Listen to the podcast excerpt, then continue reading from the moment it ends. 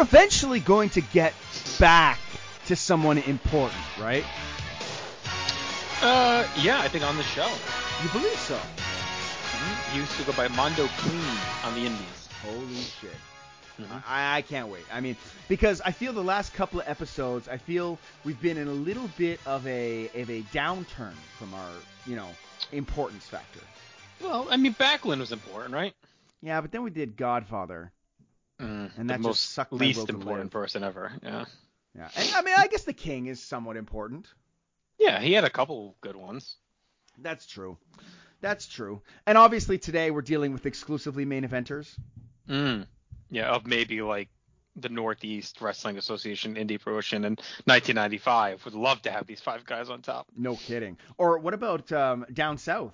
One of them is a Hmm. legitimate main eventer. True. True.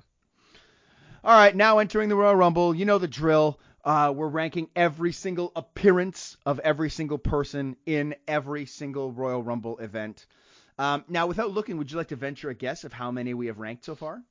425. Very close. We're 229. Mm. Well, half. I, I doubled. Yeah, but that, but it feels like double at times. It does. Like Godfather alone was like a third of those. I know. Wait till we get to Rikishi. Who are you looking least forward to, Triple H or Kane? Um, maybe I don't know. I guess Triple H. I feel like his are probably longer, but that's without looking at any times or anything. Because I'm I pretty, feel like Kane at least like has a big of eliminations and stuff like that, like exciting type stuff. I'm pretty sure they come in the same year too. Right. Yeah, yeah, they do. They both debut in '96, so Yeah, 96. Yeah. No, um, he's not in his Yank. Yeah, I guess 96 would be Yankem. Yeah, okay. '96 is a big debut year. You get Triple H, Kane, and Steve Austin. Yeah. And Doug Gilbert. I can't wait. That fucking I I'm gonna tear that dance. Up. When we get there, you bet, remember remember this warning about this dude's dance when he comes down to the side of the, the ring. Well, I like when uh, Mr. Perfect has like no idea who he is at first. He's like, "Who's this?" And then Vince says it, and he's like, "Oh yeah, I teamed with his brother right here in the WWF." Like, no recollection of who Doug Gilbert was. Yeah, despite being tag partners with Eddie. He had a brother? Oh god. And uh, so after today, we will have also um, dealt with 80 guys. All right, that's not bad. That No. seems like we've done more of those though too, but I think it's just the nature of this. So many have just levels of multiple appearances. So Yeah. And when you run into guys like Godfather who are in like 10 rumbles, it's like Right, okay. right. it feels like a lot. Yeah. And then they all blend. Like a guy like him too is just really egregious because it just all blends together. Right. Well, there'll be no blending today.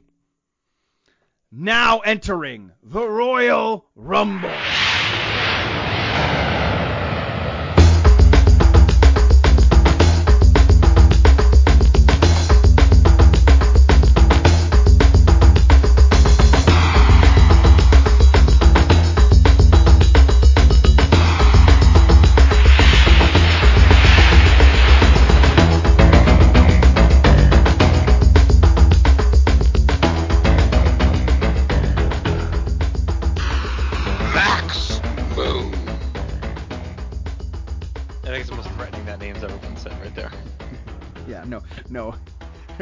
Way he ever said it. The most famous moon until Buster Moon in the Sing series. Oh shit. uh, interesting. So he comes in number eight in 1993. Interesting high-pitched pop for him. You think they thought it was the Rocketeer coming out? Oh my god, the Rocketeer. this, this, I mean, that's who this was supposed to be, right? That's like the when did that come out? Wasn't that like '91 or something? wait, wait, wait, wait. This was supposed to be the Rocketeer. Well, not supposed to be the Rocketeer, but meant to play off the Rocketeer, I would assume. But the Rocketeer. Okay, so okay, this is a good time to ask this then. Is he from space? Is is he supposed to be from space? I don't fucking know. So the movie came out in 1991. This character debuts in the summer of '92. Um, the movie when in '91? June of '91. Right around it was competing with Suburban Commando. I think it came out around the same time. Sure. It's Um, Suburban so- Commando. This, I would assume Max Moon was meant to be something along the lines of this. But wasn't the Rocketeer? I've never seen the Rocketeer. No, me neither. But I'm I, as far as my understanding, it's set during World War like two or one, and it's a guy Right. fighting Nazis. Yeah, I think it's just the idea of like a, you know, guy guy with a mask that flies around. Well, this guy is, but this guy like a rainbow threw up on him. Like it's it's complete. I know. I just think it's that idea. It's like how WCW had Arachnaman, right? That was kind of like supposed to be like Spider-Man, but like look completely different with the purple and yellow. Was there like a famous alien movie that came out around here that he might be playing off of? Well, Men in Black hadn't started yet, right? No, that would have been a good comparison. Mm. Do you think this is their version of E.T.? I think it's supposed to be like a Rocketeer superhero type thing. That's Well, what I think. Well, it's stupid. Whatever it is. Now this is Konnan already, right? Um, yeah. Uh, no, I think he's already gone. He's already gone. Yeah, so he actually debuted like in '92. So Konnan wrestled multiple dark matches in June or July '92. Then he wrestled as a guy named El Relampago, who eventually, um, so he would wrestle like that a couple times. Then he received the gimmick known he'd be known for, which is Max Moon. Originally was the Comet Kid. That was the original name. I don't know if you recall that. Uh, he was supposed to be a cyborg from the future or out of space, out, outer space. A cyborg. Mm. That's even weirder. So he, he debuted on September 1st as Comet Kid. Had three televised matches and then left after a disagreement with Vince McMahon. Well, Vince is like, we're gonna make you a barbarian, obviously. Right, and he, Vince was pissed because he had heavily invested in the Max Moon character, What does Uh, that mean? Is that just the costume? I guess, and all the vignettes. They did do a bunch of big vignettes. I remember hyping it up. Damn it! it's got to look real. He's a cyborg. So it was given to Paul Diamond anyway. So by this point, it's Paul Diamond for sure. Right. Konnan's not Moon for more than a couple weeks in '92, and that's it. Oh. I was I was I thought I was watching Konnan here. Uh, sadly, no. Unless you're watching TBS late night, you're not. You're not watching Conan or Conan. Anyway, he does nothing. He flies in. He goes right at Ric Flair and the King. Hits a nice drop kick. He got a little spotlight for his moment. Yeah, yeah. Uh, takes it right to Flair. Spends a lot of time with him, or all his time, not a lot of time, but all his time. Well, he Then he back tries to- he backdrops him and almost loses his mask. He does. We would have all been revealed that it was Kato. Uh, then he tries a spin wheel kick on King, uh, but King ducks it. He flies out. So that's it for the Moon Man. Uh, I, I would say this is probably his second uh, biggest appearance, other than the first Raw where he fights. Is it Shawn Michaels? He fights on the first Raw. I don't even remember. I think so. Yeah, like he's in 90 seconds and Flair is Mhm. almost getting him out right away. Um, I do. He does hit the spin kick on Lawler at one point. Yes. Uh, but no one gives a shit that he's gone, and I don't even think they mention that he gets tossed. Uh, no, I don't. I, well, isn't it kind of right on the cusp of like Gonzalez coming out when all that's happening? I don't think so. Because so. Tatanka is 19. yeah, Moon is eight. Oh yeah, I'm, I'm sorry, I looked at the wrong guy.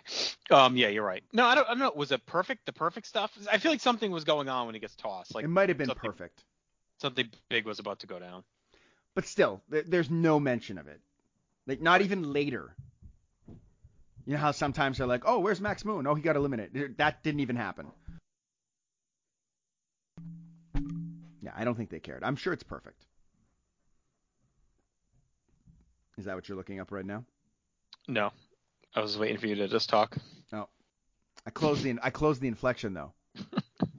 I went zeros, except for creativity. I gave him a one um, because I did like the spin kick. I feel like he tried. He goes at Flair, goes at Lawler. I, I thought this was a decent little 90 seconds for him. Yeah, it's not his fault. They're not. They're presenting him as. Was it understood that he was a cyborg from outer space? I, look, I don't know. I'm just going by Wikipedia. I thought it was the Rocketeer. Apparently that was wrong. Um, so I have no idea. But he was the Comet Kid. Then he was Max Moon. I guess. I, I, definitely know that they ran a bunch of vignettes for Comet Kid.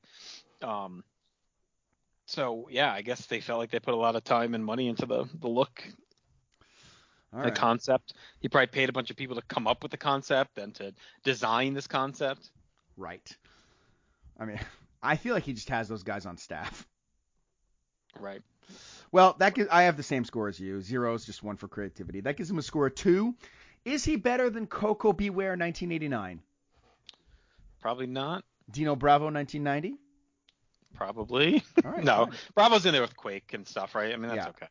Martel 1995. Mm, no, I feel funny doing that. Okay. Godfather 2000. He's Godfather was super over in 2000, right? Yeah, Even though he doesn't do anything. Yeah, not here. Warlord 91. I don't even remember what that was. So yes. Okay. So he'll be World Warlord 91. That brings him that that lands Max Moon in his only appearance. One minute 56 seconds total, zero eliminations. Not exactly lighting the world on fire, uh, Mhm. but that lands him at uh, 206th overall. Okay. So here's a little bit more from Wikipedia under the Diamond entry. So his name was Maximilian Moon, Max Moon for short. Diamond wasn't originally intended to play Max Moon. The gimmick was created for Konnan, but Konnan left. Says Diamond fit the costume. He was picked to take over the character. Very elaborate powder blue bodysuit with markings meant to make, look like a circuit board, while protruding rings around his arms made him look outlandish. The elaborate outfit also came with two wrist devices to shoot out fireworks and a jetpack that made him look like a man of the future. Diamond would wrestle and defeat Terry Taylor on the house shows in 92. Biggest victories over Rick Martel and Repo Man, both by DQ.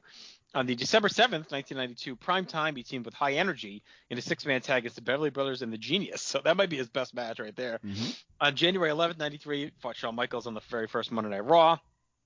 Lost matches to guys like Skinner. His only pay-per-view is at the Rumble.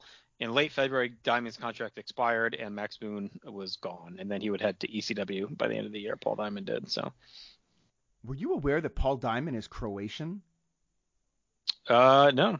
His real name is Thomas Boric. No, they had him wrestle as everything else but a Croatian athlete. A what? Vince didn't know what it was. Sounds made up. Before he was a professional wrestler, Boric was a professional soccer player. Sounds Boric to me. Hey, you know what's never Boric is early TNA. Mmm. And every other Tuesday, you get TNA Never Dies with myself, you, and Jenny Smith, and it has been a ride. It, uh, it, yes. Yes, a ride. A- Ride through hell. Yeah, ride right through hell and right into the sweet embrace of insanity.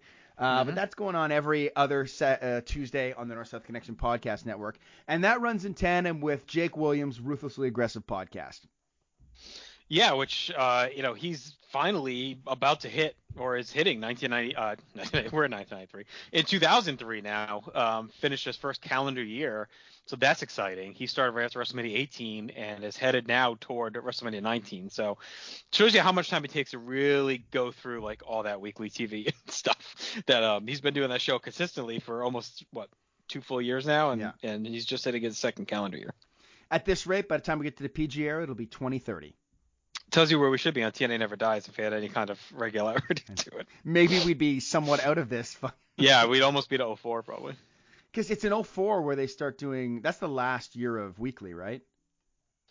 Uh, yeah, yeah. I'm trying to think of where because Highway to the Impact Zone started when it around when Impact starts. There's some crossover. I think it's in late 04 Okay. where they start Impact but still have the weeklies for a little bit.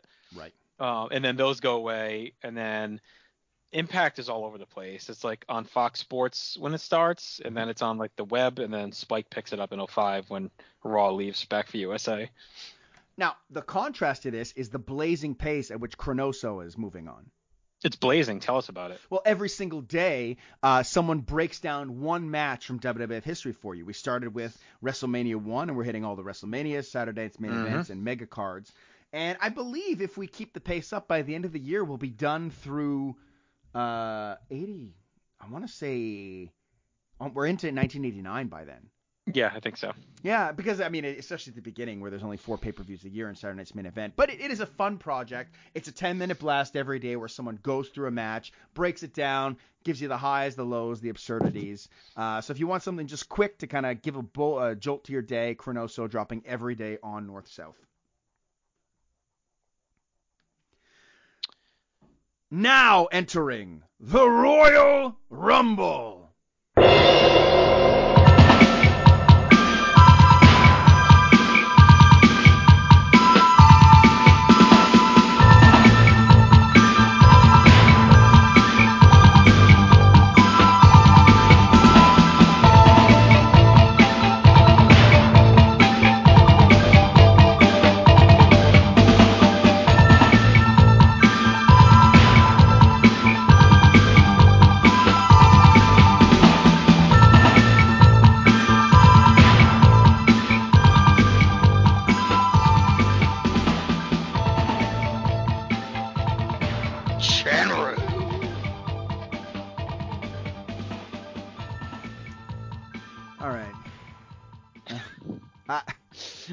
Harder for you, this or TNA Never Dies?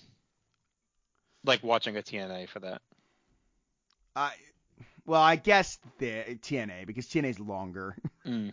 Is it? 'Cause I don't feel- well, I mean, this is almost half a TNA. Um, this. Why did they pick him instead of Fred Kitao? I think Fred Kitao burned all bridges when he had the shoot fight with John Tenta in uh, SWS or whatever in '91. So I think he's cooked by this point. All right, look, I'm gonna try my best to be objective here. Uh, 1993, he comes in number nine. This, Yeah. so let's start positive. This is, hey man, this is great. Tenryu's here. Is this his first appearance since WrestleMania seven? Yeah, I don't. I mean, uh, yes, in in WWF in America, I mean they had those, like I said, those shows with like SWS or whatever, and I think he was part of those. But um, did he team with Hogan? Wasn't that him against the Road Warriors or I whatever? believe so. But, But you- yeah, he hadn't been on TV. Like they just announced him as a competitor. And again, there's rumors from around this time. You know, I saw it in the Herb Herb Coons tidbits or on the Place TV podcast and other places uh, that he was originally scheduled to then fight Jerry Lawler at WrestleMania. Which I, I don't know how they would have gotten there. that would have been interesting. I'm guessing it wouldn't have been much of a feud besides Lawler probably being racist. So it's probably good that it didn't happen. Yep. Um, but yeah, this is it. He's like one and done until the next year. Imagine you're in the building and you're counting down with excitement, like who's coming next, and this guy comes out. I feel like that happens with every Rumble though. Yeah, like just today is like Madcap Moss. like you're in the you're in the arena and he comes out. It's like eh. but at least people At least Tenryu who- is like a legend though. But I, I agree that he's a legend. I don't watching these rumbles. It's not clear why, but at least people know who Madcap Moss is. Like I, I would imagine tons of people at this show have no clue who this dude is. Yeah, I mean unless they were watching in '91 or have some intellect of Japanese wrestling, I guess. Or I mean maybe maybe magazines like PWI and stuff. Maybe I just think it's harder to be into Japanese wrestling in 1993 than it is today. Right. Right. just just from an accessibility standpoint. So he comes in. Bobby calls him the Japanese champion. Very unclear about what championship that is. Great, great. I will say, great chops on Flair to start. Mm-hmm. Flair opens up on him, and it's like these two knew each other and went nuts on each other. And It's a bit of a cool dream match in a way. yeah, yeah. I could see this being a good match on any other card, not in a Royal Rumble. We and get a- Bobby does say Bobby does say this is why it's called chop suey. Yeah, I love it. when it. it popped me. Um, and Gorilla's like, not from that. he hates anything Bobby says. I know. Their their their chemistry is keeping this match alive for me. I feel. Mm-hmm. Um, and out of nowhere, Ted DiBiase in this chop fest, Ted DiBiase walks up and punches him in the ear. And I thought that had to be a mistake. Like he must have been moving his head or something. Right. Right. Uh, but then he lights up Ted with chops, and Mhm. at this point, so he's been in there like I don't know, maybe a minute. He already has nothing to do. Yeah, he looks lost immediately. And this this is a through line for both his appearances. Yes. Um, but I do like it's just when you look at the names he's in there with, it's like there could have been so much cool stuff. Like him and Flair, him and DiBiase, him and Lawler, him and Backlund. Like those are the first four guys, and then perfect he gets into it with like those like those are all kind of dream matches in a way if they could have fought and you know we've got classic vintage Tenryu. It's like this is stuff Well, that could have been really cool. Instead, it's just bland. And yeah, he, he's already walking around looking for something to do. Well, and it's it's that, and when he does do something, like he does this, he gives the worst elbow drop I've ever seen to Ted DiBiase. Mm. Like he throws his body on the ground, his body hits, and then like a clear second after, the elbow hits the body. Right. It's meant to be like some kind of corkscrew elbow or whatever it looked like. It looked Like like, Buddy a Landau. drunken master fall to the ground elbow. It was it was uh yeah, it's an odd showing. Like I don't know if he thought this was a strategy where he's like kind of cunning and like walking around waiting like instead of bringing the fight like kind of waiting his time but it definitely came across like he looked like he didn't know what he was doing out there He's watching people fight, right? Like he's he's Right. watching perfect beat up Flair. He's just looking lost and unimpressed. He stands around while Virgil beats Lawler. Is it the politeness of the Japanese, or is he just a lo- lost? Uh, yeah i don't know if he just wasn't i don't know I, I think he thought it was like a strategy but it doesn't just doesn't come across that way like the, the strategy is he's gonna let the fight come to him instead of going at guys because it's smarter to wait things out. Like that's what it felt. But he also definitely the way this came across just looked like he didn't really know his cues. He does take some hard kicks from Berserker, um, and then other than that, he just chops whoever comes his way. Like that's it. And then eventually he just charges Undertaker and gets thrown out. I, you know, you, you've skipped ahead of all of his walking around. I know. I hate to take away all those minutes of walking around, but Like- that, I mean, other than what I just noted, that's all he did was Well, walk around. Because it's the problem is too is it's like there's too many moments like there's there's there's moments where like it's not even that everyone's paired off and he has no one. Right. Like there's odd numbers of people and he's just he's just choosing not to do anything. He's like a fucking tourist in there. Yep. Like I, I don't understand. Like like and at one point he starts going after DiBiase and I feel like a ref was like do something. Like like giving him notes from the backstage. Right, right. And even the the perfect elimination, like perfect all that that that that stuff's happened to perfect, he's just standing in the background. Yes. It's like it's like he's not a competitor. It's like he like he walked into the ring for like it's like he walked into the building by accident, like looking for I don't know, going to find a restaurant. He walked down the aisle, he ended up in the ring, and like he's he's got no reason to be there. Right. Finally, he attacks someone. You're right, and then yeah, he runs at Taker and Taker backdrops him out. Fuck this guy. And the only time the announcer said his name was when he attacked Taker, Mhm. because it was the only thing in proactive he did in the match. Right. No, yeah, he did nothing else. I mean, it's just the novelty stuff with the other legends. But other than that, it's walking around and throwing some chops. Just, just, and it's somehow not even going to be his worst rumble, as we'll talk about in a minute. But he, um, this is the good one. yeah, I, I so one for presentation because at least he's kind of like a name and they talk him up and he's in there with some other legendary guy, so like that's kind of cool. Yeah, I'm I'm at a zero. They I don't find they talk him up. they call him the Japanese champion. They make fun of him. They say his, his chops are chop suey, and then like, oh, we ran at the Undertaker. I don't know. I don't give it a one for creativity. I, I think just because of the uh, Chop Fest with Flair was really good, and I kind of liked him going at it with DiBiase and then King. It's all garbage after that, but I gave him I gave him one point. if he had been, if his character had been someone who walked in off the street by accident, I would have given him a point of creativity. Yeah. But no. Yeah, he was committed to that walking. He's trying to get his steps in. He was ahead of the game. Uh, zero for effectiveness, though, right? Mm, yeah. Yeah. I, look, it's If I could give a negative, I'd give a negative. I know, right? This this would be the one that I would bust out, break the system. He's in there 13 minutes too. It, it, it's too long. It's it's it's crazy. That's a two. Can we put him at the bottom of the twos? Uh, yeah, I'm okay with that. Okay, good. Good. That's 216th. out of. Well, it's about to be even worse. Um, so let's go to 1994.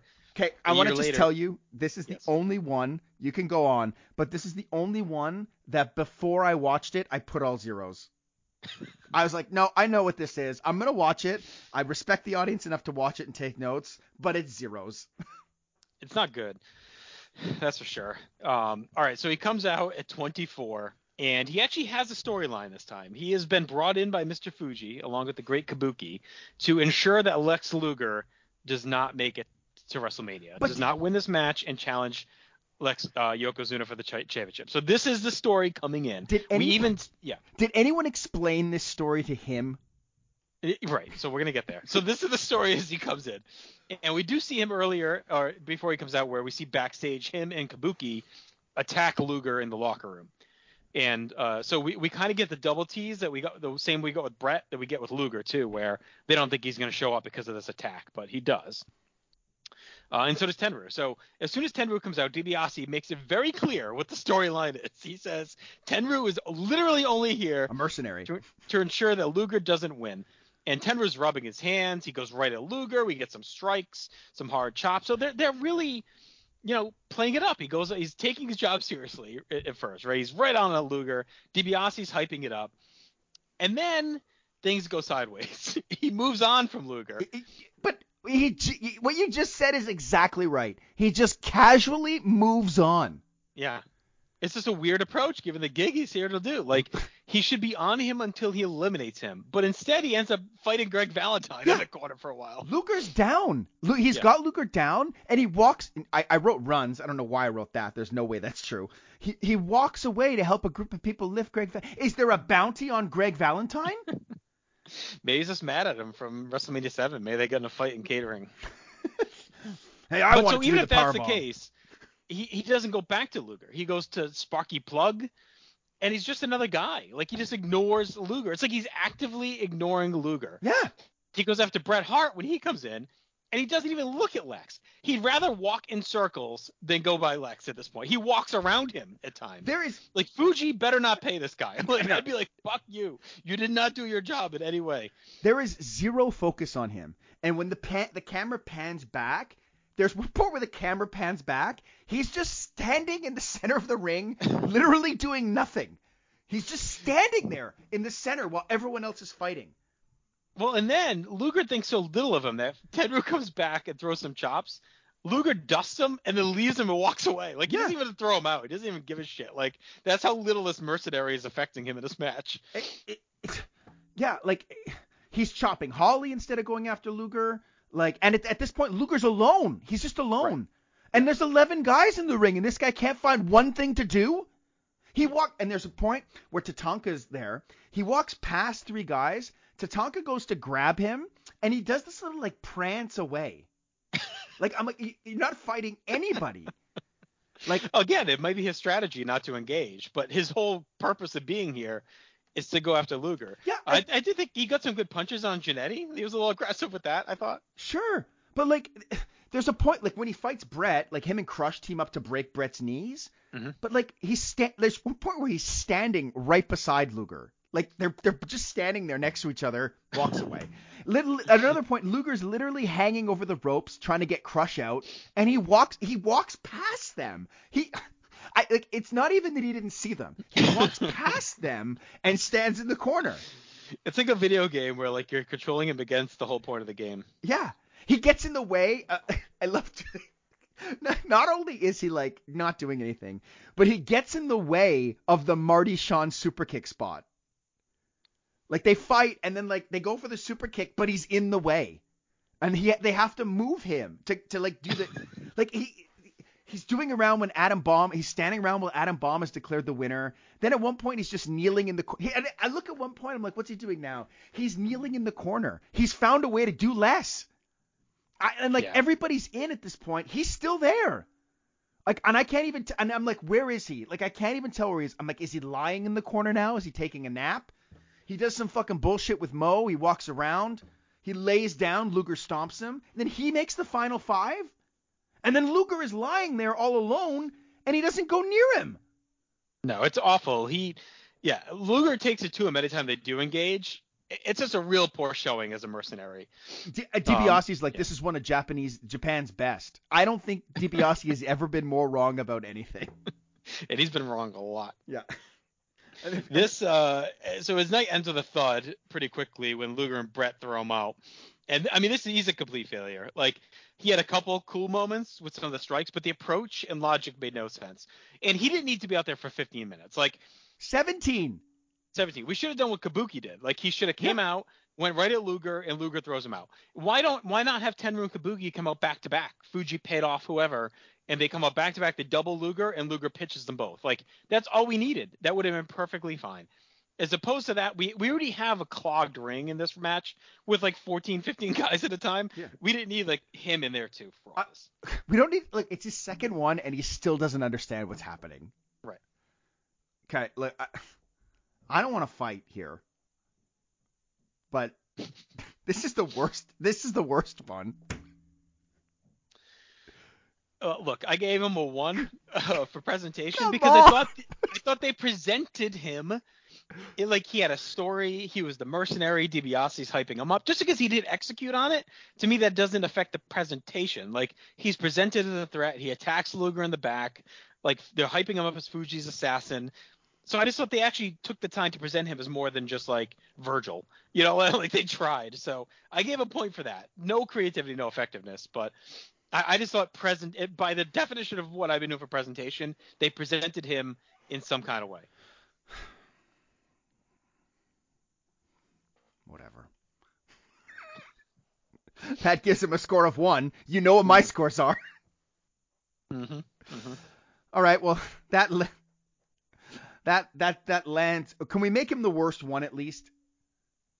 Sure, I'm okay with that. I mean, if we just go on time, he's the only other Yeah. person has one is Animal from 2006. Yeah, that's fine. I can't believe I mean, maybe give him a half A half. a one. Look, if we're starting to give halves. I'm giving him minus three for effectiveness. No, it was bad. Uh, It was bad. I just I do think that they took the time. Like Kabuki would be a zero for me when we get there because they don't even really talk him up. But Tenryu, like they actually gave him something. They they talked him up. He felt like it's just the problem is he's just in there 15 minutes too long. He should have went at Luger viciously and Luger throws him out. He's in there 17 minutes too long. Get someone in a mask who understands the concept of a match. Put Marty Jannetty in a mask and have him be. J- uh, He's already busy then. He's No. already done double duty. I'll do anything to get this guy. out. I'll go. Any. I don't care. Get Hulk Hogan in a mask. Pay him 10 million dollars. It's bad. It's not good. All right. Well, that that sadly lands Tenryu at only the 218th worst. But at a 232, I find that's ridiculously high. uh, ridiculously high. Uh, sometimes is what I imagine ECW used to be. Uh, well, most of the people is part of it, yeah. Um, but Extreme Three Dances every other Thursday, we break down ECW. We're wrapping up the summer of '96, and we are starting to kind of steamroll to a very key time in the company's history. In April, uh, will be their first pay-per-view, so we're you know not too far away from that, only six or seven months away from that huge moment. And this is when they start to also be featured a little bit on WWF. So like around this time is when they pop up at Mind Games in Philly, and then eventually they'll be on the Raw in the Manhattan Center and like RVD and all that stuff. So um, we are we're heading toward that on on our trajectory, and it's really exciting time in ECW, and it's a lot of fun to relive. That's fantastic. And uh, look on Wednesdays too. Uh, you're getting Johnny C in the multiverse of fabulousness. Uh, or WCW Must Die. His stuff kind of rotates. Usually you get Fabulousness once a month, uh, and WCW Must Die is usually twice a month. So So those are the two fabulousness Johnny is kind of a cool concept where like he's ca- he's recasting Mhm. um, pop culture, movies, other wrestling cards with other wrestlers. So for instance, the last one I we're recording way in advance, but the last one I listened to was um, the Suicide Squad as wrestlers, Mhm. and I thought that was a fun listen and a kind of if you think TNA is a jump into madness, Multiverse of Fabulousness Mhm. is also very much Yes. one. Yes, we found someone more broken than you mentally. So That's crazy. That's crazy. He must be even worse ever since the Bengals lost the Super Bowl. mm. Um, also, uh, g- good old Will's back. uh, he is, yeah. Uh, they're doing for your consideration that goes along with the GWW stretch pro- uh, stretch project Mhm. going on at placetobenation.com. And uh, yeah, he's breaking back, and, and we're reviewing our lists of the top 100 WWF WWE wrestlers of all time. And Will's going back and digging deep into a couple of uh, couple of categories uh, with Tyler with Tyler. And um, Yeah, he's uh, him, Tyler, and some other guests kind of rotating, and it's it's similar to what Will did last time on For Your Consideration uh, when we did this project initially. So like he's kind of taking groups of of wrestlers and breaking those down, right? So like, he's doing one of uh, about all the the female wrestlers, then he's doing one of uh, NXT. you know wrestlers that debuted yeah NXT or debuted after 2017 or wrestlers that went to AEW like now that are there that were in WWE and like what do they look like? So that's like you know looking at Ambrose and um, Andrade and like guys like that. So he's doing you know groups with different different co-hosts him and Tyler. It's a lot of fun. Uh, those are every two to three weeks or so will be hitting. It's a limited mini series um, that uh, yeah it's been been pretty entertaining so far. It's good to get Will back in the fold. Absolutely. Now entering the Royal Rumble.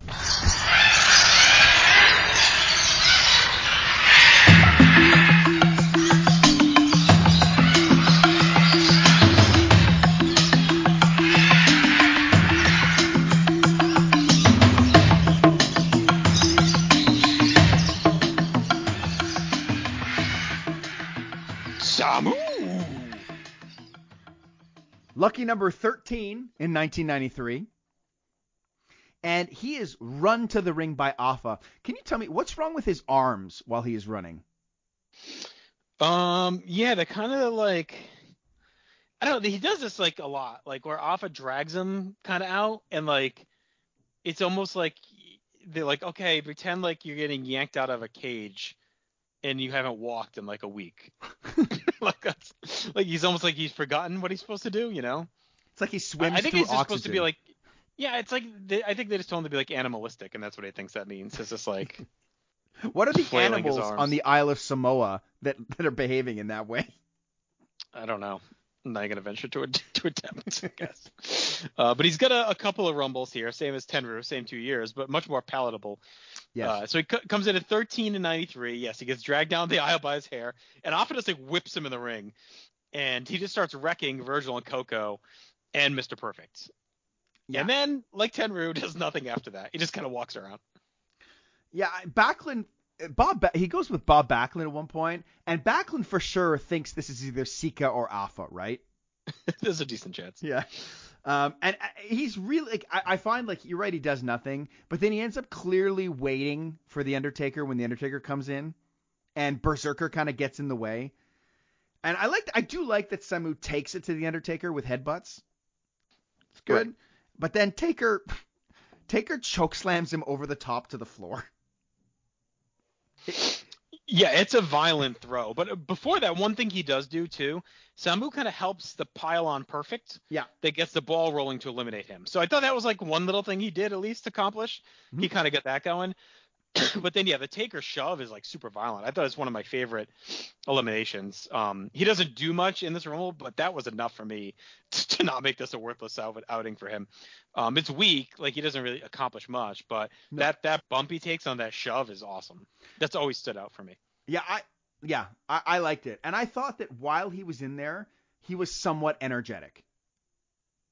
Like I like well we'll get there when we get to the scores, I guess. So he's in there four minutes forty nine seconds. Uh, I do think I'm at a zero for presentation though. Uh, I give him a three. No, I give him a zero as well. They don't really they don't really talk him up much at all. He just kind of comes in. The Headshrinkers aren't really too much of an entity yet. Like they had just debuted in the fall. They're being presented as like a team on the come up, so they're not like major threats to the tag titles. They're not former champions or anything yet. They're just kind of working their way up the card here. So I think later in the years when they really start to get established more. But so Hmm. at this point, he's just kind of like a guy coming out. Yeah. Um, I did go two on work uh, because before that that elimination, I was Mhm. like, okay, he's a one, and I bumped it up because I thought that was a brutal elimination. Yeah, I gave the one. I, I just I don't think he did much else other than try and get perfect out. But um, the elimination was definitely worth a point on his own. So yes. Yeah. Uh, zero effectiveness though. Yeah, yeah.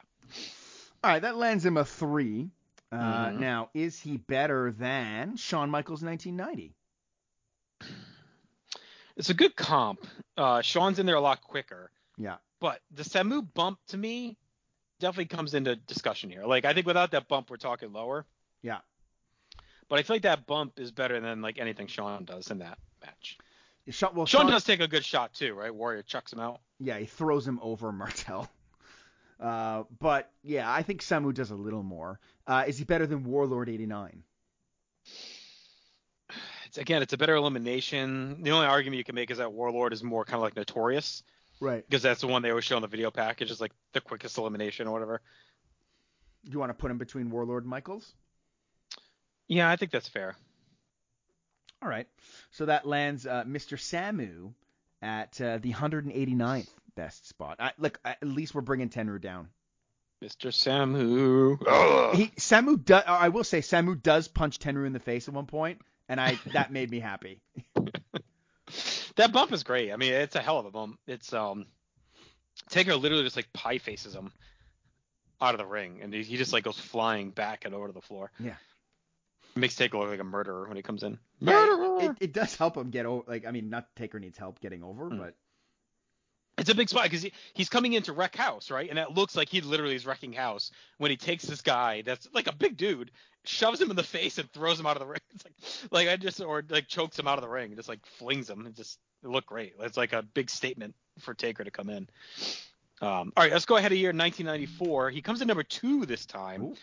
Uh, he This time- out with Alpha yet again. but he's only dragged. He's not running this time. Correct. Correct. Could he- well, he's, he's pacing himself more now. He's starting the match. He needs to, you know, he's a little more time to, to budget in here.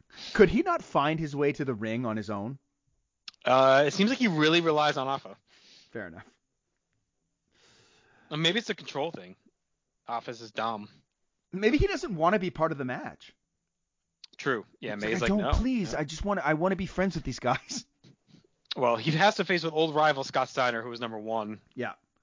And that's a cool one too, actually. I feel it gets overlooked in history. It's a cool one too because they really kill each other. It's a good Yeah. opening spot for it. Heavy, hard strikes as you'd expect. I feel Uh, like two- I yeah. feel like this the head shrinkers were a team that the Steiners did not fuck with backstage. no, Yeah. no, I feel I feel like there was a little mutual respect between because they they used to go at it in WCW too. So there's like a history there with Yeah. those teams as well. And I mean, look, they're two of the greatest like squash tag teams ever. They had a great match at WrestleMania 9, just beating the shit out of each other. And while it seems like this may be toward the tail end for the Head Shrinkers, it's really not because they'd win the tag belts a few months later. So Yeah. um, they're still kind of on the come up. But it's getting Samu- towards the end of Samu though. Uh, no, well, he's there through SummerSlam, so I guess. Yeah. I mean, the whole team is uh, the team as a whole is gone within like a year, but Right. he's there for most of it. Uh, he takes some nice bumps. He survives Scott almost shoving him out. And then Rick comes in at three, and Samu's in some deep shit He's because dead. he's against two very angry brothers. Yeah. Proceed to just pummel the shit out of him. Um, and then we get another great spot where Samu again um, clicks on like a, a cool finish. So he charges and whiffs, and we kind of get like his classic hangman spot. Hi- Him and Mick Foley, I think, are the two that you kind Yeah. of see the most do this, where they go flying at the ropes and kind of twist their head in the rope. He he works free, and then Scott just shoves him to the floor, which, which was cool. Yeah. Um, so this is a nice showing. He didn't have a lot of time, but he got some hard strikes in, and again had a pretty memorable elimination. Yeah, I thought that like I mean it was hard hitting, Mhm. but then as soon as Rick came in, he's eating suplexes, he's getting killed. Uh, Right. But that elimination is fantastic. Like that Mhm. head spot is like, like I'm. It's like I'm. It's a shame that like it's not the first time you see it, Right. but it's so good all the same. Like it's it's so it's such a good spot that Mhm. even watching it now, I've seen the Rumble '94 a bunch of times. I've seen tons of head shrinkers matches, but it still was like oh, like it still popped me. Yep. So uh, that that's that's meaningful, I think, for me. Uh, three minutes and 13 seconds he's in there, but I mean he can't last against the Steiners. That doesn't make any sense. No, no, it's fine. Yeah. Uh, I'm still at a zero for presentation. I don't. I, they didn't really talk him up. Uh, I, just didn't. For presentation, it's just not there for me. Uh, I gave him the one just because you know he's in there at number two. He gets presented as going toe to toe with the Steiners. They talk him up like slightly as as more of a threat than last year, where he was kind of overlooked. I think that might be a product of coming in second when no one else is out there, so he can't Right. really get overlooked. Um, I did go the two on work though again, but I, again it was like I liked the work in the the segment, and then I gave him a bump for the elimination. Yeah, I went one again here, so you can just say we both went two overall, which which is fair. Like we both, for whatever reason it was, we both felt like he was worth it too. Yeah, and that gives him a score of 4 Mhm. Uh, that so is he better than the Godfather in 2002?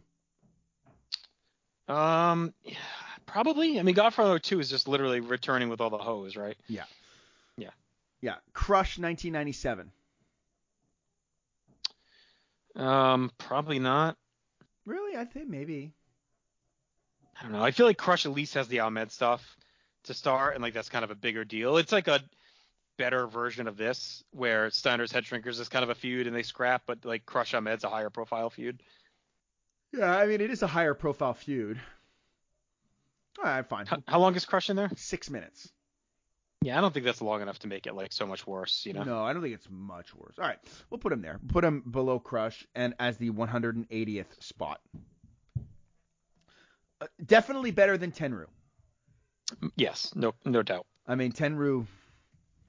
Jesus Christ. Uh, so look, Fatu, uh, excuse me, Samu, Fatu we'll get to. We'll do a whole episode on Fatu. Uh, total ring time, 8 minutes and 2 seconds. Uh, average time, 4 minutes, but zero eliminations, sadly. Yeah, no, he didn't do much. No. So, Someone who does do a lot, though, uh, two people that do a lot are Jordan Duncan and Andrew Reich. they do a lot of talking about AEW every other Friday on you know what that means, our dedicated AEW podcast, and they they knock it out of the park every time. That's right. And uh, on Fridays, is, is it Fridays that a Wrestling Above replacement drops? It is. It's alternating with that AEW pod. It's uh, Marcus Fuller and I on WWE War. We are going through every WWF WWE pay per view season, which basically runs April to April in our mind, so post Mania to the next Mania. Uh, we break down every pay per view with a plus minus system, and then we net out the score. We factor in all kinds of stuff beyond just match quality, right? So it's moments, commentary, atmosphere, build. Uh, we we net those all out, and then we do an overall ranking of every pay per view of all time. So far, we've done uh, 1994-95 season, we've done the 11-12 season, and as this is airing, uh, we should be in the middle of our third season, which is 99-2000, uh, which is a really fun one to be diving into. Yes. Uh, 99, 99 especially is a strange year because like it's like it's so storyline heavy, but the matches well, yeah. are like like it. Well, in our system, that actually like skewed, right? Because the system we use features heavily on everything mm. that goes into one of these cards. So I, I think a year like 99 2000, I mean that was one of your what, your your worst year, right? Or one of your worst years when you did year that was 99. Was 99 was. Back, yeah. Yeah. And yeah. that's the bulk of the season. I mean, it's nine of the 12 months. But in our system, it scores a little bit higher because of the all the intangibles we factor in. so it's not it's kind of not what you would expect. It's a little counter, counterintuitive the system we use, uh, but it, it just speaks to how jam packed those pay per views were with big moments and memorable characters and promos and finishes and surprises. Like all those things add up and title changes, like all those get points for us. So um, those pay per views, you could argue, yeah, the matches may not hold up, but as offerings across the board, so much happens that it's almost more worth your while in a way, right? Than like, yeah, some pay per view in 2016 might have been fun to watch with good matches, but half the stuff happens, right? So um, if you if you look at it as a whole, I think 99 is going to end up having some big time finishers. Oh yeah, absolutely, absolutely. Um, and, and when I just think because well, you guys factor in title changes, and my God, there's so many in 99. Right. Yeah, yeah. I mean that's Yes. Yep. And the build, every match has a build, which helps too. Like, because yeah. we have credit for that. Like, if there's any kind of build up, it usually gets a point unless it's garbage build and we take away a point. But yeah, title changes, moments, uh, debuts, appearances. Like every match has a moment, a build, something about it. The commentary is a big part of it too. Like, you know, we all we're all more maligned on Jerry Lawler, but that's kind of his peak year with with Ross, right? Like Absolutely. that 97 to 2000 stretch. So like that's big too. Like when we did 11 12, what hurt a lot of those sh- scores were Cole, Booker, and Lawler were freaking terrible. So that dragged a bunch of those shows down, just all the awful commentary. Um, so it's just there's more that goes into the pay per views in that 99 2000 stretch that really helps. So I think we're going to see some surprising scores going through that season. Yeah, it's definitely a fun one to revisit. Uh, and, and as if you're not doing enough, you're doing No Holds Barred every other Saturday with me. Uh, yeah, yeah, with you, and we got a couple cool projects going on. So once a month, we're going through our GWW list that we mentioned earlier. So we're kind of what we did was we took our list from five years ago, we did a quick one up on it, like without much thought, and just kind of said, okay, let's shuffle some stuff around, and we're going through that revised list. But we're also taking the year to really put more thought and debate and then in December, we're going to reveal our final version of our revisited list. Yeah. And our lists are already changing almost daily, which is really fun. And on other Saturdays, you get from Square Circle to Silver Screen. That's Logan and Cowboy breaking down movies either about mm-hmm. wrestling or starring wrestlers. And they don't just do a just a long form review of the film. They really kind of dig deep into like what the wrestler did, uh, hit the highs, hit the lows. It's it's a fun listen, and uh, they've been pretty consistent since the beginning of this network, also, right? Uh, they have, yep, yep. They're pretty much every month, right on point. Uh, I also want to mention our other project, the No Holds Barred. So I said once oh, a yeah, month sorry. is GWWE, but it's okay, yeah.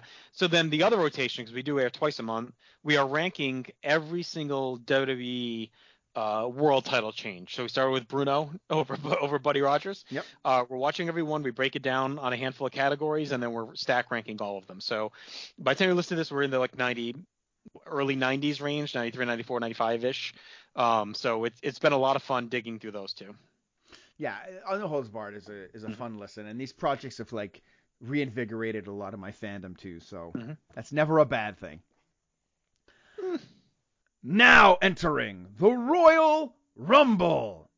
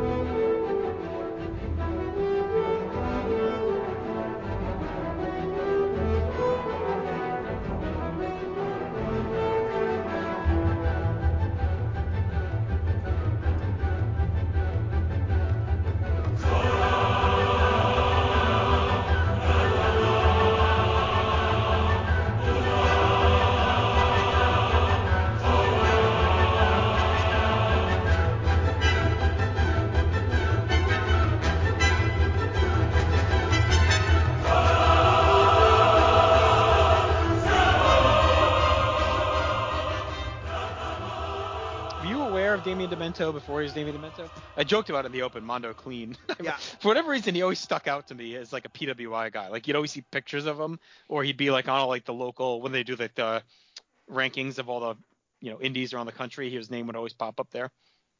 Yeah, no, I, I, I not at the time. Like I Hmm. knew him. I know that he's Mondo Kleen now, but at the time, no, not at all. Right. Did you know him at the time? Yeah, just I mean I I religiously read like PWI and stuff by this Right. point, so yeah, I, I knew of him just then. I feel like he might have worked some local indie stuff too. So like I feel like I paid maybe closer attention to PWI if like someone was kind of local-ish. I could be off on that, but I thought he did. Um, so when he came in, I actually knew of him from like he might have been one of the first guys like I kind of knew when he showed up, uh, like an indie guy debuting in the WWF. What was Mondo Kleen? Was he like Mr. Clean's cousin? Uh, it was a different spelling, so uh, same last name though, K L E E N. Mm. Yeah, no, I had no clue. And and he, I feel he's in the promotion for such a cup of coffee here. Yeah. That like I'm like oh like because he's is he in the first he's in the first Raw main event right? He is just like Max Moon. that first Raw is like such a weird Yeah. uh, trivia contest type thing, right? But yeah, he um he debuts in October '92. Uh, he wrestled as Mondo Kleen a little bit, and then debuted on Superstars as Damien Demento. Uh, and he actually lasts October '93 Oh wow. on house shows. He's pretty much all house shows, like barely on TV. Uh, yes, he was on the first Raw. He main evented against The Undertaker, uh, mainly just a mid card guy, and then go on by October. And he was a he was a Northeast guy, trained under Johnny Rodz, uh, worked in Tri-State, which is up up this way, and uh, he actually had a trial match in WCW as Mondo Phil, which is his real name, Phil, um, which is funny. And then he went back to the Indies for the next couple of years, and he's kind of just been on and off. He would pop up every now and then. Every few years, looks like he has like a couple of appearances, but he's also an artist and a sculpt- sculptor. Wow. Like a real Renaissance man. And he appeared in Die Hard with a Vengeance as Eric, I, do you remember that character? Eric the Clown. Was he one of the ones that chastised uh, Bruce Willis for wearing that sign? Possible. My God, what a what a Renaissance man. Well, this Renaissance man comes in at number 17 in the 1993 Royal Rumble, and when he comes in, they don't even they don't cut to him once. Well, he comes out during the the Giant Gonzalez Undertaker fight, and um, so you don't there's, there's no focus on him because it's just too much going on. But he uh, wisely just kind of stands around on the floor and he lets it play out. Yeah. And then when we get back, he's just like him and IRS are beating the shit out of Backlund. Now- that's that's right where we get back into. His his his body stance as he's watching though is very strange. Mm. Well, he's Like- a strange man. Yeah, I mean it's like it's like a naked repo man the way he moves. Like his arm, like the way he's sneaking and moving, it just I don't know, it's just strange. But I mean, I, I get that he's not that he's kind of hanging back. What do you, what do you want him to do? Right. Yeah. Why would you even go near this? Yeah, and then like you said, they cut, and it's a vicious beatdown on Backlund.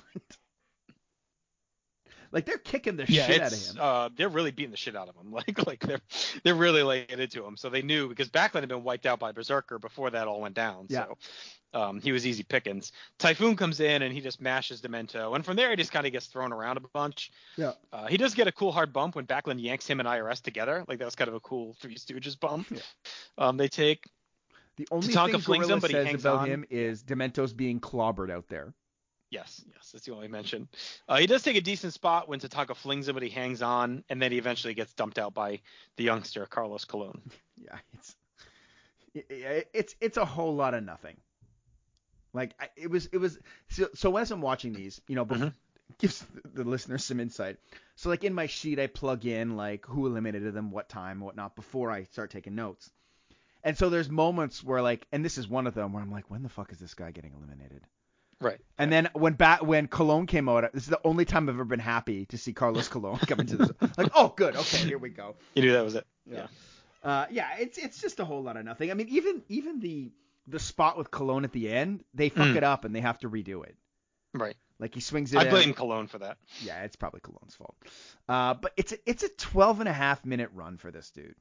It's a lot. It's lo- it's long. For, But it, it's like it was more a victim of his location in the match than him. Like, like they had to kind of refill the ring after they cleaned it out with the Taker Gonzalez stuff. So yeah, you're gonna get some guys hanging around. It's just and they just have a thin roster. So it's like, like who else was really good? I mean, they had to put bodies there basically, right? So he's just one of the guys that they need to refill refill things. yeah, and, and you don't want to put someone over in that position, right? Um, I, Right. Look, I'm zeros across the board. I gave him the one for creativity. I, I like that they made him look smart. He waits outside the ring and then pounces on Backlund and beats him up. So I gave him a point for at least having some sort of strategy. That's part of it. Quote unquote strategy. It was. It was a little strategy. Yeah, yeah, I suppose. All right, so that gives him one. Uh, he's definitely ahead of Tenryu. Yeah, yeah. I'm okay with that. Um, is he ahead of I would? Is he ahead of Animal 2006? Um, yeah. Why not? All right. Well, it's just two minutes and 40 seconds versus 12 minutes. But I, Yeah, I would all agree. right. I That's would, fine. But I would. no, no, you're. Yeah. but uh, I would agree. He's not bad in the match. Right. So I'm happy to put him ahead of Animal. Right. It wasn't like a pain, as much as I joked like about uh, Carlos Colon. It wasn't a super painful um, 12 minutes. It was fine. Uh, you know what's never painful? Viewer's choice. Mm, tell us about that. Well, look, after every major event, Marcus and Tim, or Marcus and someone, or Tim and Al Borland, whoever it is, they come in and uh, they they come in and right after the show they give you a recap of the show, Mhm. but in a bit of a different way. They tell you what to watch, what to avoid, and I, I love the format. It's completely different than uh, than any other. Um, kind of pay-per-view review that I've heard anyway. It's a Yeah. lot of fun. It tells me that I don't have to sit through all this garbage. And even a lot of times when I don't even watch the shows, I listen to them. That's how entertaining they are. Uh, but Yep. there, there's some real stalwarts because like a lot of these shows sometimes finish at midnight, and we still get that Yeah. show immediately after. Yep, they crush it every time. Crush it every time. Also crushing it is Ryan Gray. He's doing previews. Uh, for every WWE uh, supercard. Uh, the latest one I listened to was uh, NXT Vengeance Day. He was on with God, who was he on with? He was on with Uh, Logan Crossland. that's it, Logan. He was on with Logan. Uh, that was a fun listen. Uh, Ryan's really killing it at everything. He's also on WCW Must uh, Die with Johnny C. And I gotta show some love to Second Print Comics. Also been with us since the start. Mark Claire and Remzo Martinez. hmm Deep dive into some of their favorite stories, some of my favorite stories, consistently every single Sunday. We're lucky to have them. And I think the only thing we didn't talk about was 9021 No So. Right. That's uh, every two to three Fridays that drops on Friday nights. And it's me, Tim Capel, and a rotation of guests going chronologically through Beverly Hills 90210. We are inching toward the end of season one, which is a real pride point for us to have made it this far. Um, I feel like a lot of podcasts would not or haven't, you know, with stuff like this. So uh, it's cool. We, we were excited to get as far as we have because season one's pretty long. I mean, like it's still like 24 episodes. So, and then season two, I think, is where it really starts to balloon up to like in the 30s. But we've always felt like we get through season one. Yeah, it's a lot. We feel like if we get into through season one, like we got some really nice momentum, and we're gonna we're gonna feel good about it. So uh, that's a lot of fun. We really deep dive into those episodes. We talk about the culture of the time and how it relates, and and of course, you know, us here we do awards and rankings on there too. So. That's how we operate, and then every two to three weeks as well. Usually on Wednesdays is Behind the Connection Oh, yes. uh, which is a super fun outing for me because I get to talk to all my friends about wrestling fandom and just kind of interview them from like how they became fans, some of their favorite uh, memories of wrestling, uh, how they discovered the internet in the 2000s, like Rocco. but it's, it's uh, I've had a real cavalcade of, of fun guests, um, and I got some others lined up as well for the future. So this is a really cool. Usually it's about an hour. We just throw on some wrestling and bullshit. So it was a lot of fun. Yeah, you know, eh, so much cool uh, variety at North South, uh, evergreen content. Let us know what you like, what you don't like. Leave us a review. Please uh, subscribe, etc., etc. Mm-hmm. Now entering the Royal Rumble.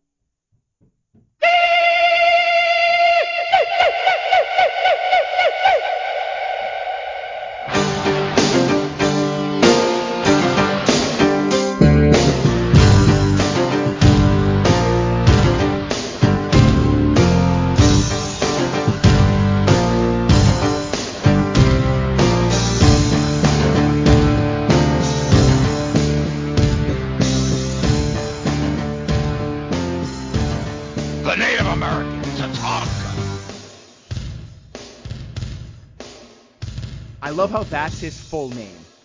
Yes. That they have to say at all times. Uh, when he comes out, so he comes out 19 in 1993. Mm-hmm. Uh, I noticed that the, the pop was really high pitched.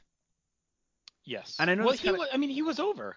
Yeah, but it's interesting because I- I'm not saying he wasn't over, Mm. but I, I was expecting more of a universal pop than a high pitched kids and women pop. Well, he's a good-looking guy. Yeah. I can see him being a favorite of the kids too. Like he was very approachable. I, I you know, would meet him. Uh, actually, I think it was '92 when I no, I mean, it's '93. '93. I meet him later that year, but he was a, approachable dude. He seemed like he was like very kid friendly. He was positive speaker, and he's an interesting musician because he spent most of the year coming up, and I think '92 is a good build year for him. '93 is where I think they run into trouble because you can only keep the undefeated thing going for so long without realistically giving him title shots. Yeah. And you can kind of say, all right, the first year you got to really work your way up. Then he he kind of botches the IC title stuff. And then it's kind of like, all right, what do we do with this guy? Like he's still undefeated. Why isn't he realistically fighting Yokozuna for the for the title? You know, what I mean, like that should, to me, instead of Ludwig Borga ending a streak, it should have been Yoko beating him in a world title match on Raw. Like build it for like two or three weeks in the spring. That Tatanka is going to get this big title shot, um, and you know, or or the fall, whatever, coming after King of the Ring, right? He he's going to get a big title shot. You can even play into the Luger stuff and all that, and that's when Yoko beats him. But to, to me, it was never realistic that he was undefeated for that long and never got a world title match. Yeah. Yeah, it's it's tough. It's like they just didn't want to pull the trigger on him. That's that's all it came down to, right? Um, yeah, I just don't think they saw him as a world title guy. They just have him lose. Like, I'm not saying he's going to win the title. It's just stupid to me that how can you be undefeated for two years and never get a world title match? What's the point of winning matches then? Yeah, right. Well, you got to That's win the whole point, match. right? So just say it was never an angle where he, even when he turns heel, he never used it like as a bitch. Like, hey, you know what? I was undefeated two years and they never even gave me a title shot. Like, what the fuck, you know? Like to me, that could have been a really good angle for his heel turn, more so than what they end up doing. Yeah. And I just think at this point, just blow it off, just give it a build and say, even do it the SummerSlam Spectacular, whatever you want to do, like hype it for a few weeks. Be like, Tatanka has been undefeated for a year and a half, and he's finally getting this world title match. And Yoko can go over him, fine, whatever, and even have Ludwig help, whatever you want to do, Yeah. but at least pay it off with like the title shot that should have been coming to him all this time. Well, yes, but also like, but also like I think he's he runs into the problem of not being able to win the Intercontinental title because that that scene is just too full with Michaels and Ramon. Right. Because you could you could sustain the undefeated streak if he wins the Intercontinental title. You could sustain it for like three Right. years. You know what I mean? Yep. Like as long as he's just you know is and, and and and as a consequence that title becomes more important. Yes, exactly. So I, I mean, yes, they could have done that. It does take away the Marty moment if you do it at Mania. So maybe you keep the DQ at Mania, and you're saying have him win the Battle Royal instead of Ramon. Oh, maybe. I mean, I, I would say probably beach. Like, it, it- I I wouldn't make this decision. I'd keep the title on Shawn. But like, Right. but if you're gonna do it, he probably beat Shawn at Mania. I just don't think they even needed to. I, I think they built it long enough that just giving him the title match for Yoko and ending the streak is, is good enough. Like, Right. it's not going anywhere anyway. At least show that it meant something. So this dude's been undefeated a year and a half. You know, Jack Tunney comes out and says it's been long enough. Like, you've you've proven to us you deserve a title shot. Ma- Play it out for weeks, right? Like Tatanka drops it in a little interview, like, hey, you know, Jack Tunney, I'm just letting you know I'm here. I'm waiting for my title shot. No one's ever had a long streak like this. Like I deserve it. Yeah. And then maybe a couple weeks you get him saying it. Tunney answers, and then Yoko accepts. You know, like whatever. And then hype it on a big Raw, like a sweeps Raw, whatever, and say, okay, maybe even after SummerSlam, like Tatanka's gonna fight Luger or Yoko, you know, whoever.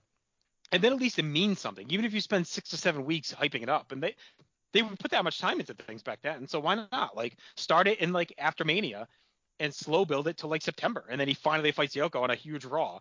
And Yoko beats him, Ludwig interferes, and then you're off and running from there. Like at least it pays Yeah. off all the undefeated stuff. Yeah, I I don't know. I I I think it's just yeah. I don't know why they wouldn't just do that. It's very strange. But you know, it's funny because how he gets treated in this match, I find, actually is kind of emblematic of the problem. So he comes into the match, and at this point, he is like, I mean, he's the top guy in the match, right? In theory, would you agree with that? I would say so. Here's my comp through all this, and we'll talk about it as we go. It felt very much like Beefcake in '89. Hmm. Like the big angle happens in the middle of the match, and they kind of need a stabilizing force through the back end. And here's a guy in the upper mid card looking to make a name for himself and climb up, Yeah. and has a golden opportunity to kind of make the Rumble about him for a while. And Beefcake failed in '89 Yeah. and we'll talk about it. But I think Tatanka kind of fails here. Like uh, he had a real shot to stand out as the top face, fly around, bring the fight to guys, like make it your match, just like Beefcake could have in '89, and instead it's just a lot of nothing. Yeah, eh, well, I think too though. At least so, Beefcake comes in and he's active. Tatanka comes into this match, and within five seconds, IRS has raked his eyes and is beating the shit out of him. Right. And like, yeah, and well, in fairness too, I did write he was a worse version of Beefcake in '89. So Yeah, well, um, but uh, but I don't. general if- comp. but I don't. Yeah, I agree. It's a comp. I I don't know if it's necessarily. I don't know whose fault this is because Mm. it feels like he should come in and everyone should start bumping for him and he should be on the offense. But instead, he comes in and he's immediately on the defense. Right.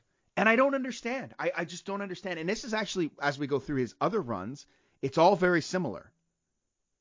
So it's like, I don't get the choice of like, he's the biggest face in there for a long stretch and he gets zero shine. And I don't know if that's Mm-hmm. No, his not- yeah. call or somebody else's call. I, I just don't understand. Maybe they just didn't know yet to, to do that. But like, it's Well, like, and there's it's a thin ring too, so like he's got a lot of room to move and do shit, and instead he just kind of mingles with Demento and IRS. Yeah, it's it's IRS, it's Demento, it's Sags. Like he's just walking Mhm. around, he's hitting people in the back, but they're be- it's that they're beating him up. It's not it's it's a weird thing because I'm getting angry at Tenryu, right? Because he's just Mhm. doing nothing. But Tatanka's not doing nothing. He's just he's getting killed by everybody. Right. And it's completely contrary to how well he's been booked on TV. And there's scrubs too. It's like it's not like he's getting beat up by Flair and Lawler. I mean, it's you know Demento, IRS, and Sags. Like like it's not exactly a murderer's row Yeah. in the ring right now. I mean, at least IRS and Sags are like former tag champs, I guess. But it's it's really not like a ton happening. No. Um, Brain Brain does call him Tonto at one point. Yes. And then Gorilla corrects him and he goes, "Oh yeah, sorry, ta-ta-ta-ta-ta." awful. Which always gets a little bit of a laugh out of me. He uh he's sluggish overall. He almost throws out Demento like we talked about a few minutes ago. Uh, then he withstands Sags trying to shove him out. Then he gets into with Martel, his rival from like all of '92. Um, and then he goes at Yoko and gets dumped with ease. And that's it. Like Yeah. just gets flung out. So where I start to think it's his fault, Hmm. where I start to think it's his fault is when he, so he, he he'll walk over to somebody. All he did was chop the whole match. Also. Yep. He'll walk over, chop once, walk away. Yeah.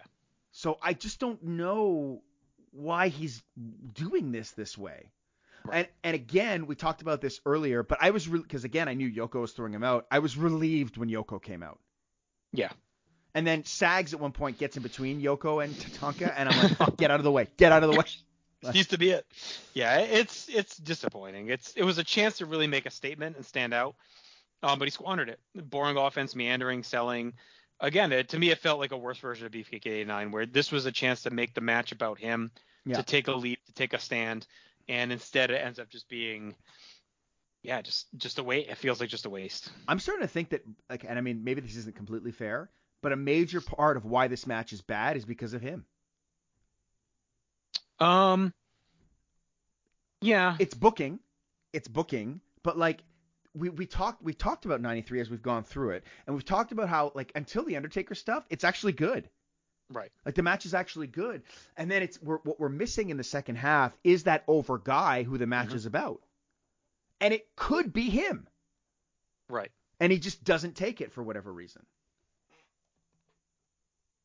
Yeah. Looking back, I think they would have been better served to put Savage in there earlier. Oh yes, yes, or have I'm per- guessing maybe they didn't want to take take away from Backlund, maybe, but I think Savage coming out right after Taker would have like woke everyone right back up, and then you could tell a little back end miracle story with both him and Backlund, and Yoko takes them both out. yes, or or not that I want to take this away from Backlund, but I think we talked about this with Backlund. I think if you put Perfect in the Backlund role, the match is much better. Right. Just because he's Yeah. just just because he's more over, right? Right. Not that Backlund doesn't win everybody to his side, but yeah. But I think Tatanka could have really helped this match. Right. Um, so I'm at a one for presentation. I, so I started at a two, but then as I saw how he was treated in the match, I bumped it down. Yeah, I gave him a two, um, but that was like a baseline. I, that's just where he is at the card. I, I reserve the one usually for like the real lower level guys, and Yeah. I feel like he was at least presented as a up and comer or threat. Um, he doesn't carry himself in the ring afterward like that, but Well, see, to me, it's not even him. It's how everybody else treated him in the ring. Like when you're Right, when you're yeah. studying acting, like one of the things they tell you is that you can never play status, right? Right. Like if I'm in a play and I'm the king, I don't play the king. Everybody else plays the status for you. Right? Everybody else treats you like a king, and that's how the status is shown. And that's kind of how I felt here. I'm like, well, nobody. It feels like nobody in the ring respects this dude at all. Right. Or maybe they didn't. That's why they were so vicious in going after him. Maybe. Okay. They saw him as a real threat. Yeah. Uh, I'm at zeros for work and uh, Yeah. effectiveness, though. I, I mean, I can't Same. believe he didn't eliminate anybody. It's it's a bad. Sh- I mean, it's bad. It's like 17 minutes on a guy who's really starting to come up. Like this was a golden opportunity, like you said, to make this back end of the rumble about him, Yeah. and he just does nothing. Yeah. Uh, so that lands him at a three. Is he better than Jerry Sags in 1993? Probably not. Yeah. yeah. So that's the that's the worst of the threes then. Okay. Yeah, I think that's fine. I think because it's all about missed opportunity as much as anything. Yeah. All right. So that lands Tatanka in 1993 as the 197th best Rumble appearance of all time. But he comes back. hmm A year later, he enters at 21. It's a double duty. A little bit of history. He's just the third person, I believe, to ever wrestle on the undercard and then be in a Rumble. It was Roddy Piper in '92, Mhm. and then him and Bigelow here uh, have a match, and then are both in the Rumble. So uh, a little bit of history, and he's uh, charges into it, gets a pretty good pop. He goes Ve- right to Shawn Michaels. Well, very different pop here. Like this, like it was high pitched Right. last time. Now it feels like everybody's behind him, which is strange because at this point he's not undefeated anymore, right? Yeah, but he's been pre- he's had more stuff. So Yeah. in '92, right, it was a lot of like beating jobbers and feuding with Martel. Like here now, he's um, fought Shawn Michaels at Mania, had a feud for the IC title. He had a little mini feud with Luger. Um, he had the stuff with Bigelow with cutting his hair. he had the feud with Borga. You know, like he's been teaming with Luger. Like he's kind of looked at as, I think Beefcake, like a poor man's Beefcake, is like a pretty good comp for him because it's almost like Luger's a poor man's Hogan, Right. and Tatanka's kind of his right hand guy. So, um, he's almost like the 88, 89 like version of 90 version of Beefcake in the stretch. Uh, but no, he's definitely more over. I think he's just more established as like a player now than he was in 92. So he feels like more of a a guy. Um, but he's got a good start. He goes to Shawn. He's hitting some chops. Uh, Mabel and Shawn kind of turn the tide on him. And he kind of gets lost again. He goes at random guys like Mabel, but he always gets derailed. Someone takes him out from behind. Um, but he does get revenge because he leads the group to throw Mabel out and they Yeah. shove him out. Yeah, he's in kind of the main position of that. Yes. Like he's in Yeah, he kind of rallies everyone. Yeah, and when they throw him out, he's in like he's in between Mabel's legs. He's pushing him up. Like he's kind of in that that main Yep. position. But then right away, Bam Bam kicks his ass. Valentine Yeah. chops the shit out of him. And like to me, this is like where he's like shifting into his Rumble comfort zone. Like he's just getting beat up by everybody. But he feels like a marked man more this time. Like I feel like these are all guys that hate him, and like he's trying to Right. fend off because it's a very heel heavy stretch. I mean, we've talked about this. It's like all heels in the ring. So yeah, they're all coming at him. Bigelow, Shawn, um, you know, all these guys that just he has issues with. And the Bigelow stuff makes sense too, because they've been feuding through most of '93. They fought earlier in the night, so it kind of pays off. Uh, he survives the Bigelow atten- uh, elimination attempt, and then he really beats the shit out of Sparky. They have a pretty good throwdown that comes out of nowhere. He gets angry finally. And then him and Luger have a nice segment too, where like Mhm. they're going at each other, and like I can't imagine Luger like this guy's punching me in the face. like, Right. uh, and I love too at this point, around this point, he crosses fellow like traveler in the night Tenryu. Like they just Mhm. kind of pass like ships, but don't do anything to each other. of course. Why would they? Yeah. he goes at Martel again, so he's kind of visiting him with all his old enemies. Um, he does stand around a bit too, kind of looking for anyone until he finds Bigelow again. Goes at Adam Bomb, who's uh, supposed to win the Royal Rumble. Mo beats Just the takes the shit out of beating, him. gives a beating. Doesn't really come close to eliminating anyone. Yeah, Mo gets some shots in. Uh, he does throw Martel, but it almost feels like an accident the way it happened. Yeah. It's not really like uh, em- emphatic. And it kind of occurred to me during this stretch, like around this time where he throws out Martel. I'm like, it's such a great contrast to 93. Mm. Because by the time you get to the end, there's like conceivably four or five guys who could win, and Tatanka is kind of one of them. Right. Like, I mean, I don't think he'd win, but like at least he's a credible. Like at the end, you got Bret, Lex, Michaels, Tatanka, Bam Bam, Adam Bomb, even you know. But Right. like everybody's like somewhat credible in there. Whereas '93, you only had. My... I also think I also think the standard has come down a little. Um, in '94, just because like the rosters like Mm. Come down a little bit, so I Sure. think that helps too. Like even if you name those guys and say '93, I mean outside of Bret, like I guess Luger, because even Shawn wasn't quite there yet. I mean maybe I guess, but But I mean, I, don't know. It feels like the standard of Rumble winner came down from '93 to '94. Sure, but, but you're right. But at least at the end of '94, they had the guys they were pushing in there. Oh yeah, for sure. Whereas '93, you got like knobs in there. Everyone but them. Yeah. Yeah, like, yeah. Uh, so Bigelow eventually grabs and throws him out, and that's it. I, I thought it was weak again. Yeah.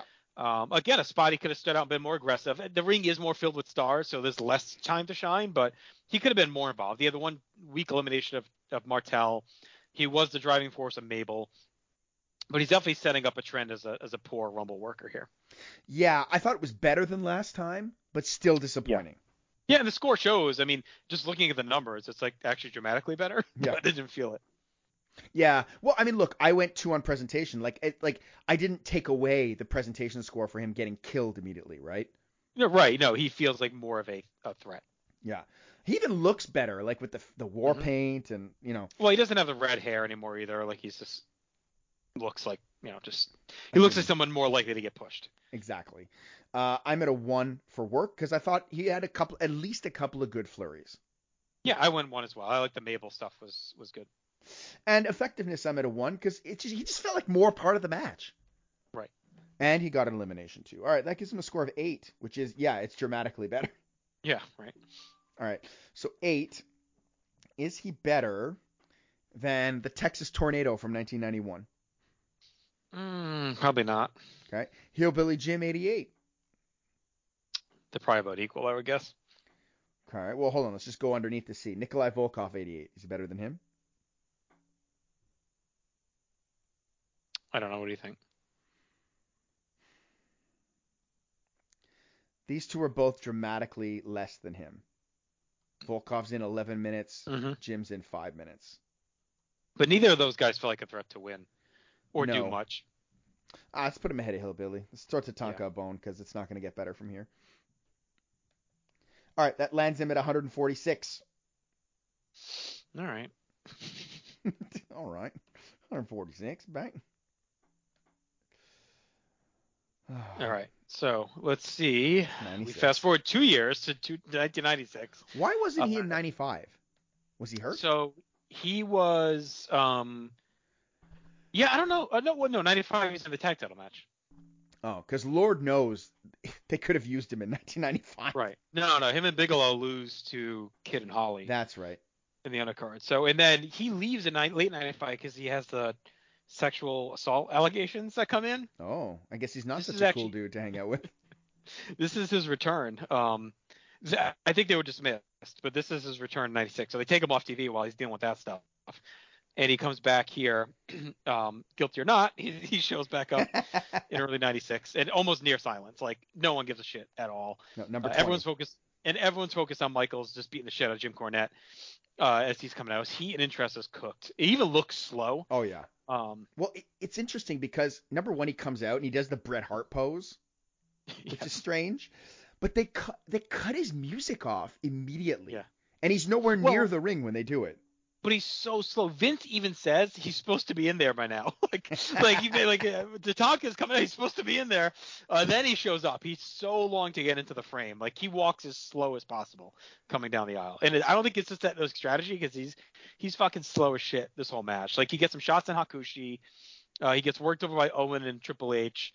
He's gassed a minute in. He stands in the corner with Holly. And again, he he, makes Tenryu look fast. Like he is so slow walking around the ring right now. Yeah, and, and again, he's got he he never has any fire when he comes into these things. Right. He No. comes in and eats shit right away. Also, uh, you know, maybe spoiler alert, but this was the one I watched last just because of how the timing worked out. Right. Like, and his skin tone here is completely different than in 2006. yes, yes. Like it's like 2006. He'd been living in the Dominican Republic for six years, and like Right. He probably had been. Just been out, living his life. But um, so he's only in this four minutes, but and, and we're halfway through. He goes at Aldo Montoya and then co- corners him in a boxer like they're in round nine of a heavyweight fight. Like he's so tired Yeah. and gassed. And maybe that's because of the layoff. Like he probably didn't do much. I'm guessing during the whole uh, investigation and being off TV. Like it doesn't look like he was busted his cardio or anything like that. he's in a court every day, probably. Right? Right, so he's he's probably pretty worn out by this point. He musters up some energy, clotheslines Aldo out, but it gets ignored because everyone's now watching Shawn and Lawler. So Shawn just keeps completely overshadowing him. Uh, he does get some hot punches on Shawn in the corner, but then Diesel just walks over, grabs him, and tosses him out. So look, th- to me this was nothing. He looks old, he looks slow, he looks washed. Yeah. He's standing around sucking wind. They never talk about him. Either during his entrance and eliminating Aldo is completely forgettable. Uh, the only positives are short, and he does have the one elimination, but otherwise, just yeah, just nothing here. So I went zeros except for the one for effectiveness. Yeah, me too. That gives him a two. Um, look, he's not going. He, he's not going worse than Tenryu 93. No. Is he worse than Snuka 91? Uh, prob I don't know. Probably. Snuka probably at least got a pop. That's my guess. People cared that he was there. Snuka came in and he got a he gets he fights the Undertaker, so that's got to count for something. yeah, yeah, I'm fine with that. All right, that leaves him 220 out of 238 at Yeah, this point. he just looks he just looks done. Like he just looks like, like a guy that's just quit. Just doesn't care. All right, uh, but sadly we, we're not done. Mm-mm. I, and this is the this is such a strange surprise. He come is this his his return or was he back already in 2006? Uh, no, this is his return, I believe. So he comes in 15. He's got a giant headdress. Has he been made a chief during his absence? Um, I guess maybe it's, it's reparation from when uh, IRS destroyed the other one.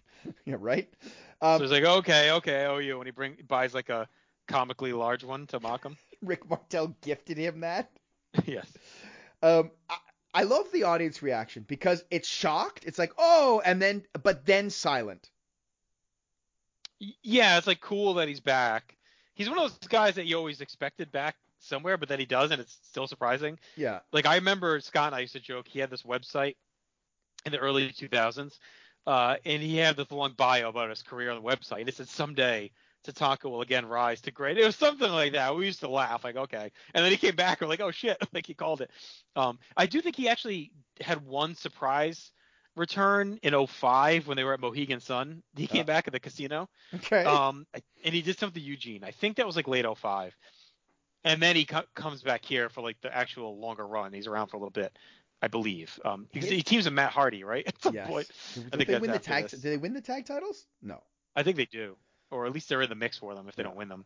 His, Uh, but mu- he, he looks a little worn out oh for yeah, sure. but he looks okay. Like it's not Yeah. horrible, but his No. music does not fit this era at all. No, but you got to keep it. You can't change it. Oh, I understand. Um, but I will say this: he comes into the match and he starts attacking everybody, and it's the only yeah, time. Way more aggressive for sure. Yeah. He, he's, he cleans house with chops. He does the war dance. Yeah. The crowd does the tomahawk chop. Like everyone, like the focus is on him, and he's mauling guys. He's feeling it. Like you can see, he's like excited to be back. Um, he beats the shit out of MNM, Yeah, and Cole calls it out. He goes, "Tatanka's been real impressive yeah. out It- there." it's insane that this is his most energetic run. Yeah, well, he's probably just like the adrenaline of being back was probably just like flowing through him, and especially getting the spotlight moment. Right. Um, and he kind of settles in, but every time you see him, he's laying at piss missiles to guys' chests with chops. He's just like banging the shit out of them um, with these heavy, heavy chops. Like anytime you see him. Yeah. Um, I will say his mullet has not aged well at all. No. Should probably do something about He that. He feels like a relic. He, Indian in the cupboard. Feels like a, a relic for sure. Uh, I opened up that, that chest and brought about here, but like he's just been frozen in time since 1996. I will Um, say he gets some. We don't we don't we haven't done a lot of 2006, and we might have to Right. stop this project before 2006 because at one point Cole this has nothing to do with Tatanka, but Cole goes, maybe someone's looking out for Rey Mysterio tonight, Oh god. and I'm like, oh come on, like 06 is a rough one. yeah Uh, so he gets some close teases. He spends a bunch of time with Carlito. He definitely slows down as expected, like as it goes on, just from being gone for so long. And Colin King is shocked he's even in there Yeah. as long as he is. Like they're like, whoa, he's still hanging on. He even tries a top rope chop. Like God bless him, he was going for it. Yeah. Uh, then he takes a snapshot from MNM before getting tossed. So he went all in. Yeah. Uh, at the end of the run here too. So I thought it was one of his better, if not his best appearances. He kept busy, he had some offense, he showed some energy, he got a big pop, and he helped MNM get over too. So like that was cool. Yeah, I thought I, I agree. I, I thought that like it's insane that this is his best run. Right. uh, It, it's not his highest score for us, but that's because of presentation overall. But Yeah. it, it, it like action wise, it was definitely his best. And he did have that one quick return at 05. He showed up on that Raw in the Eugene Invitational. Um, so he was involved like Angle and Eugene in their build up to SummerSlam. Right, right, right. He re-debuted at a house show in December, but this was his TV review. Um, and then he goes to SmackDown. Him and Hardy did defeat MNM to win the tag titles. I'm sorry, they did not to win them. They won a non-title match at No Way Out, and then lost the title match. Um, and then he kind of did some vignettes, and then he's around until actually early 07. Wow. That's crazy. January 19th, 07 is when he's re- he asked to be released. That's crazy. Look, I, I feel that his whole run in this run in this Rumble in in 2006 is emblematic of the whole Rumble. Like Right. that that like an a slightly out of shape Tatanka is the surprise entrant. Right. Like it, it, and I don't hold that against him. I just think it's a bad Rumble and Yeah. like even the surprises are bad. Right. Um, but I do think it's a decent run for him, all in Mhm. all. Um, I went one for presentation. Same. I, I bumped it up to a two for work rate because I, I'd forgotten about the, the jumping, the top rope chop. Yeah, he did the top rope chop. He took the snapshot. He was laying in the heavy chops. He got the spotlight when he came in, and no, it, it was it was entertaining. Yeah, and I went one for effectiveness, not because he threw anybody out or because he he um, lasted 14 minutes, although 14 minutes isn't nothing, uh, but more just because I don't know, he popped the crowd a bit. He showed more energy than ever. Like Yeah, I'll bump him. I'll go one. I'll go one on effectiveness. I thought it was an effective surprise. It wasn't a waste of a spot. You know, he helped get he helped get uh, MNM over, which was cool. Right. Yeah. Yeah, so I mean like nothing earth-shattering here or anything, but still not definitely not a um not a horrible run and and nothing close to the boredom of his other run. Definitely not. So this uh, our changes leave him tied, which I think is fitting because 94 profile wise was higher, but this was actually his best. Yes. And Interaction. I think we should put him ahead of 94. Yes. Yep. Do you want to put him just ahead or do you want to put him ahead of Tornado? I like that Tornado 91. Pardon me? I like Tornado 91. All right, so we'll just put him right ahead. Mhm. That lands him his top performance as the 146th best Rumble appearance of all time. Uh, so we're going to talk about this in a minute, but before we do, um, just you know, in a snapshot into Tonka, four Rumbles, almost so 55 minutes in there. He's always in there a long time. 14 minutes average, but only three eliminations. Yeah, it just doesn't accomplish much. It's a bunch of wasted opportunity. Yeah, absolutely. Now, uh, before we go to our individual performers, because the only person who makes the individual performers, because you know, in our system, you have to have been at least three rumbles to Mhm. qualify to be, because it's an average. Uh, let's run down our top ten rumble performances of all time. Okay. Number 10 is Psycho Sid Insane Justice 1992. Yes, number nine, Bret the Hitman Hart, 1994. Number 8, The Ultimate Warrior 1990. Number seven, Hulk Hogan, 1990. Number 6, Shawn Michaels 1996. Number five, The Undertaker, 2002. Number 4, Shawn Michaels 2007. Number three, Hulk Hogan, 1989. Number 2, Shawn Michaels 2010. And number one, still probably forever, Ric Flair, 1992. Mhm. So nothing changes, but not a surprise based on who we're looking at today. Now, you know, Tatanka does qualify for our our, our top performers. Uh, so far with Tatanka, we have 38 performers, and Tatanka drops in at number 30. And I think this is really bad for him. that seems like way too high. Well, until you look at who's around him. I know. It's bad for him, but when you think of what we just went through, Yeah. Like I would rather watch the Warlords 11 minutes than Tatanka's Oh yes. hour for sure. Yeah, but I mean, like when you look look at the people below him, right? Koko, Honky, Dino, Mm. Terry Taylor, Virgil, Charles Wright, Luke, and Warlord. Right. Compare their pushes to his. Right. And even the guys right above him, it's Jimmy Snuka, Butch, Hercules, Jannetty. Like, I mean, he should be above those guys. He should be up there at least with Haku, Tito, Yeah. Smash. Like, if not higher. Like, I mean, if you look at the, his push, he should be up there with with Duggan, Martel, and Valentine. You know. Yeah, exactly. Like it, it- Crush. Like, Crush is 17th right now, and Tatanka's 30th. So it, that just speaks to how terrible they handled him in Royal Rumbles, and and how he handled himself, really. Yep. All right, let's drop the top 10, uh, and we're out of here. Number 10, Jake the Snake Roberts. Number nine, Mr. Perfect. Number eight, the Million Dollar Man, Ted DiBiase. Number seven, Rowdy Roddy Piper. Number six, Ric Flair. Number five, Macho Man Randy Savage. Number four, Bret the Hitman Hart. Number three, The Undertaker. Number two, the greatest of all time, Shawn Michaels. And number one, the Immortal Hulk Hogan. Again, no changes, but a really disappointing uh, showing from Tatanka. I can't even talk about it anymore. No. Keep on rumbling. We'll talk to you in two weeks with our next set of competitors.